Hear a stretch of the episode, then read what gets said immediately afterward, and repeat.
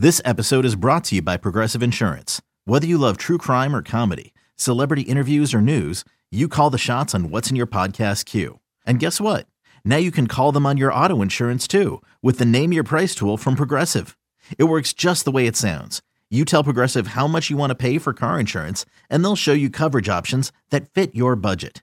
Get your quote today at progressive.com to join the over 28 million drivers who trust Progressive. Progressive Casualty Insurance Company and Affiliates. Price and coverage match limited by state law. Another day is here, and you're ready for it. What to wear? Check. Breakfast, lunch, and dinner? Check. Planning for what's next and how to save for it? That's where Bank of America can help. For your financial to dos, Bank of America has experts ready to help get you closer to your goals. Get started at one of our local financial centers or 24-7 in our mobile banking app. Find a location near you at bankofamerica.com slash talk to us. What would you like the power to do? Mobile banking requires downloading the app and is only available for select devices. Message and data rates may apply. Bank of America and a member FDIC. It's time to take command with former NFL tight end Logan Paulsen and former Commanders beat reporter Craig Hoffman. Let's go. This one also from Tim, but I liked it a lot. So, Tim, congrats. You get a double uh, today. Third quarterback, or in my humble opinion, third quarterback should always be a second read is run or improvise quarterback because there's no time to fully coach that guy. Someone like Dorian Thompson Robinson in this draft fits that bill.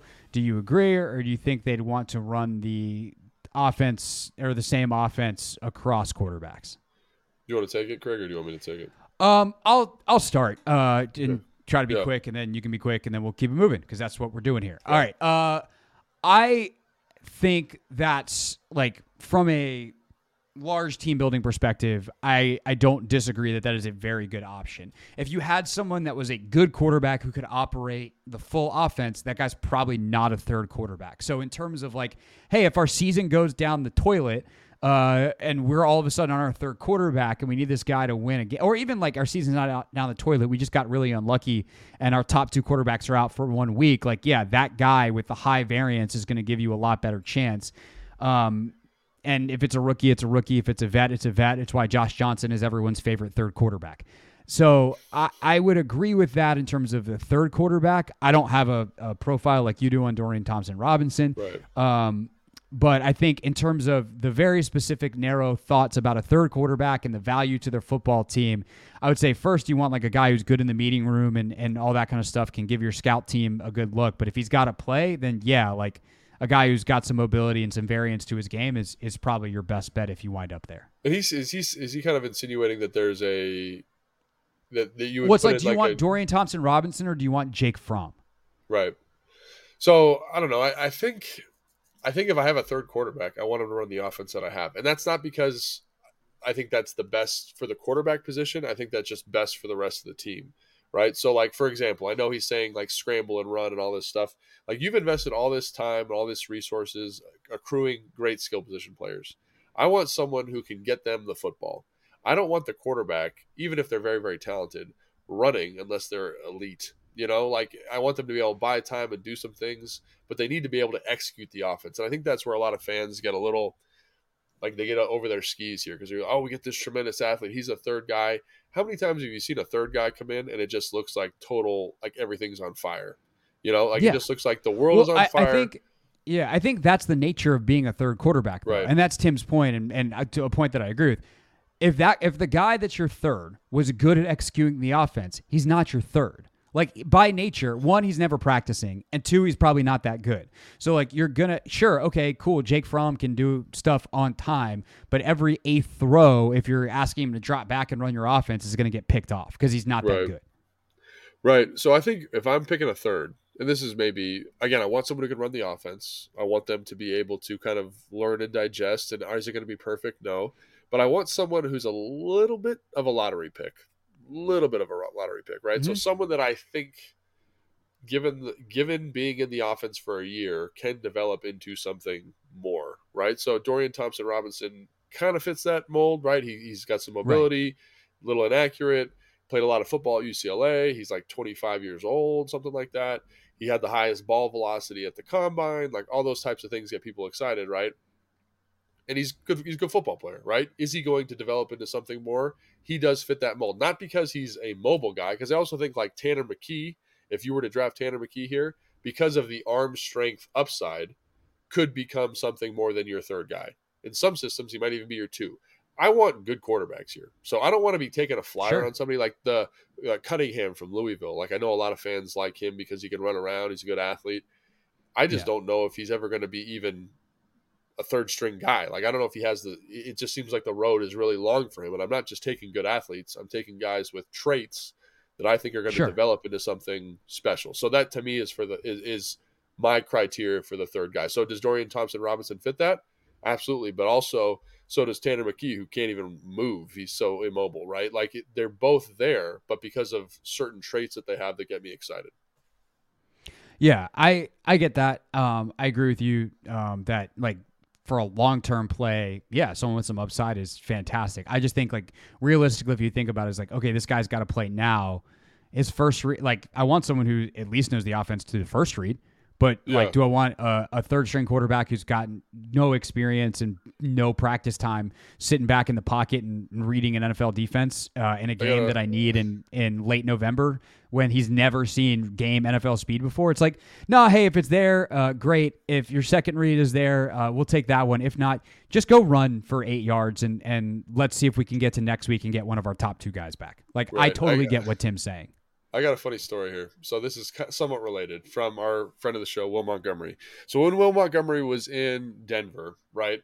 Um, Peyton Manning was the quarterback, and they got this crazy offense in, and the backup quarterback never got any reps. And so Will standing on the sideline with the quarterback coach and the OC, and the quarterback goes like, "Hey man," quarterback coach goes, "Hey man, like, do we need to get so and so any reps?" The backup quarterback, like, he hasn't got any reps all season, and the OC looks at him and says, if Peyton, I'm going to cuss Nick, so get ready to bleep it. So if um, if Peyton goes down, we're and we don't practice, and then like just went on with practice. You know what I'm saying? Like so, like right. any any any situation where you are. That's what I'm saying. Yeah, like where you, that other guy's in, it's not ideal, right? And you need a good backup. I just want someone who's got some ability, right? Like so, like got something that is like a little shiny in their game.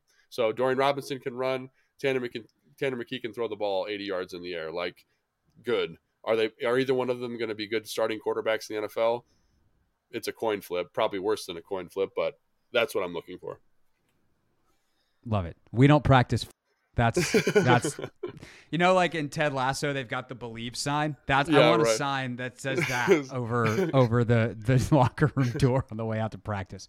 All right. Uh big long question you got on Instagram that I'm going to distill oh, yeah. down. It was about Howell uh, and the fact that he's inexperienced and new system, all this kind of stuff.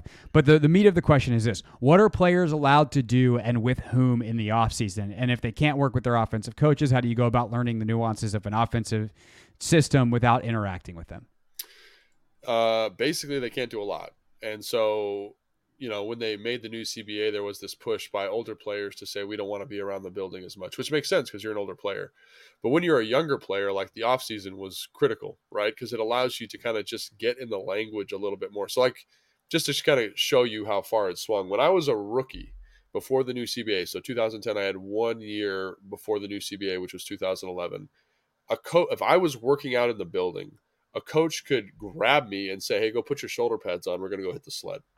And me being an undrafted free agent, I would be like, okay, like let's go do that. And I they could keep me out there as long as they wanted. And so obviously like that's a little bit extreme.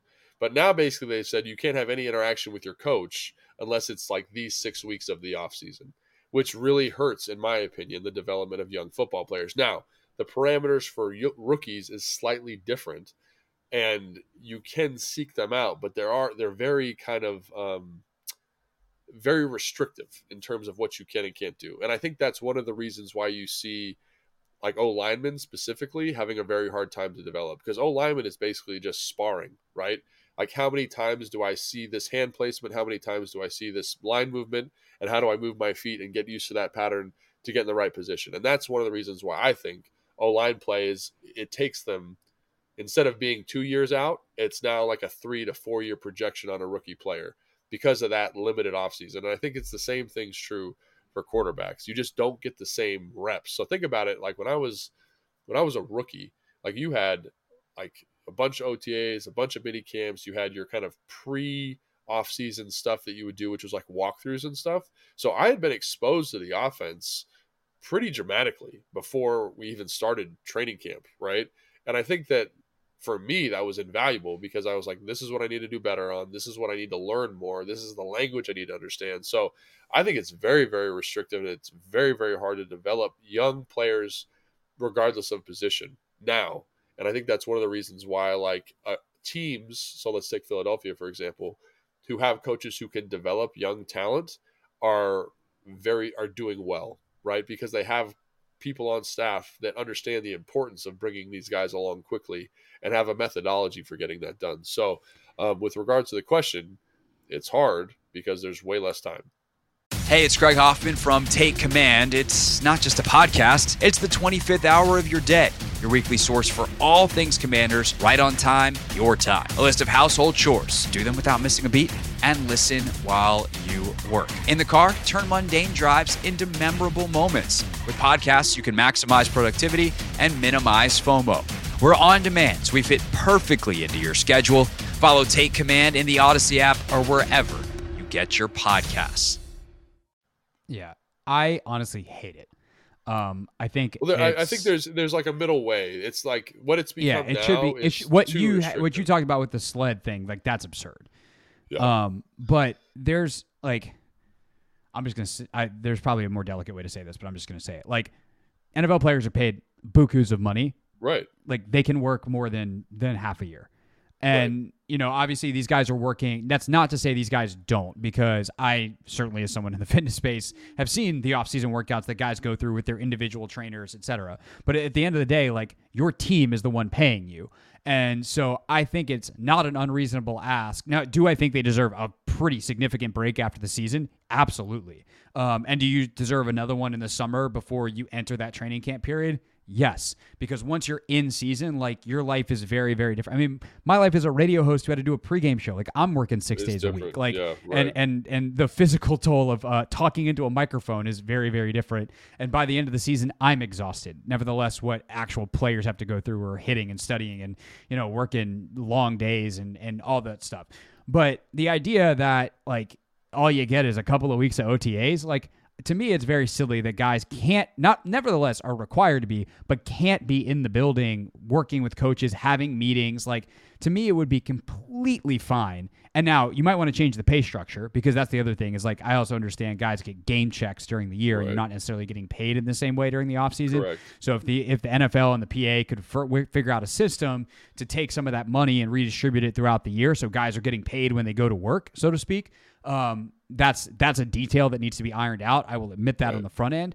But the idea that that you know in the middle of March or you know after the draft in April or May, like you only get these couple of weeks, like that to me is crazy. Like it, eh, these you should be allowed to be at least in the classroom. Um, and I know there's some, but you should be allowed more time in the classroom. You should be allowed to, you know, if you're a player and you want to reach out to a coach, do that. Um, it just to me, it's it, the restrictions. I understand why they're in place, but I think we've swung too far in the in the restricted direction to really right. have the efficacy to develop young players and for for players to do the work that they want to do. Right, and it's like at least the best ones. Right, and, and I, again, like the CBA when I in 2011 was dictated by older players, and so if I'm an older player, like I don't need to be there. I don't like near the end of my career, I didn't need to be around because I knew I could learn an offense, irrespective of where I was in about two weeks. Like I could learn the, the kind of I could play off of two weeks of learning, but that took you know eight years of me learning different offenses and understanding what's important to get there. And a lot of young guys just don't know; they just don't have that capacity, you know, to kind of develop even a a system, right? So I think it's a. Uh, I, I think they're maybe it's a tiered system. Maybe young guys get, and, you know, they do this. Rookies get there a little bit earlier before, uh, right, before uh, training camp starts, before OTA start. I think that's good. But maybe you could even tier it even more and say, hey, if you haven't, if you're a practice squad guy, if you're whatever, whatever, whatever, maybe you fall into this bucket A, and bucket A, you're here from this time period to this time period. And I don't know how the coaches would feel about spending all this time investing in guys who may or may not be on the team. But I do think like if you want better football teams, you need to develop a system for encouraging growth in young football players. And I think whatever that looks like, you know, I, I've kicked around ideas like there's private facilities now that are becoming much much more popular, like uh, Duke uh, Manyweather's spot, Line University. Everyone mm-hmm. sends their guys there, and part of it is because they don't have time to develop them on their own. Does that make sense? So it's like there right. is this market that's been developed because players want the work, and I understand you need like a change of scenery, all that stuff's important, but p- players are aware of it. They know they need to keep developing. They know they need to keep improving, and it's just it, under the current system. Like when I talk to my strength coach buddies, uh, they're like, we are basically just trying to get them in, like in terms of getting them stronger. That's not even on the table. It's just like getting them ready to run, jump, sprint, and hit in six weeks. And as you know, Craig, like that's not a long time to do any of that stuff. Not, so yeah. Um, so it's it's it is it an answer to the question. It's just very challenging, makes it really hard, especially with a new system coming in. Um, and I think that's one of the advantages, quite honestly, of like when a new coach comes in, you get an, an extra OTA right. because of this type of thing. So, yeah, I just think there should be allowance for more classroom time, allowance for more walkthroughs, that kind of stuff during the spring. Um, like it's a job, and uh, yeah. you know, it's the. I think the problem is that it just gets it gets coaches abuse it. you know, like yes, if you say totally. if you say if you say you have four hours of six hours of walkthrough time a day, a lot of coaches be like, all right, we're going to walk through for six hours because we need to maximize this opportunity as opposed to say, hey, let's get an hour, two hours, get a lift, get out of here. It's the off season. We're just kind of sprinkling in. There's no, I find that while most coaches understand the middle way, there's, you know, the Harbaughs of the world who when I one of my buddies is a coach there, and he told me they don't even warm up. You have to warm up on your own in the weight room before you get on the field because that technically counts as field time. Right. You know what I mean? Right. So like you're the people. The reason it's like this is because people abuse it, abuse the system. Nope. Totally. Totally agreed. Totally understand. Um, you know, and if it's like, uh, hey, it only works if the player reaches out to the coach. Like the coaches are gonna be like, hey, uh, make sure you send me that text message tomorrow. All right. yeah. Right. Like, right, right. and if you're a player who's fighting for your roster spot, like you're gonna send that text message so that your yep. coach can can abuse the the rules, like because you don't want to get cut. So yeah. um, it's it's a fine line. I just think that we've swung like adding a couple of extra days or weeks or whatever back into the schedule seems like something that's uh, that's worthwhile. All right, uh, we'll wrap there for today. Uh, there, we had a couple other ones that are on some topics. Like someone asked, uh, starting to see Bijan Robinson uh, at 16 in mock drafts. Do you have thoughts on that? We do. We've just given them already in a couple of podcasts. So um, make sure that if, if you, I would highly recommend like YouTube for this, um, or if you want to try to search an Apple Podcast. But um, you know, searching searching like Bijan Robinson take command, you'll get some results. Um, and so we try to in the descriptions and things like that uh, have that so it's easy to find. Uh, I know for sure on my YouTube page that we clip that. Uh, there's a there's a clip, and actually, Nick, I'll try to send you the link so that we can put a little card on YouTube right here, um, and maybe put a link in the description, like how Bijan Robinson might break the NFL draft because uh, we were talking about bucket breakers a couple weeks ago, and so like we've done that already, uh, and and certainly you know it's a great question. We've just answered it, and at this point we're out of time, so we're not going to answer it again today. Uh, with that. Uh, we will be back later this week. Next week, I think we're gonna have a very special, uh, cool, different kind of episode. Um, so I don't want to say too much before it's locked in. Uh, but one of oh. we, we might be doing a crossover episode with uh with a pretty cool group of people. So uh, that's that's as much as I'll say for right now. But that's why you subscribe so that no matter what we do, you get it. Uh, Apple Podcasts, Spotify, the Audacy app, YouTube, uh, full episodes for Take Command or at 1067 The Fan, clips at Craig Hoffman. Uh, and that's that's pretty much all. Uh, we'll be back later this week with more uh, more draft stuff, and who else knows or who knows what else is going to happen.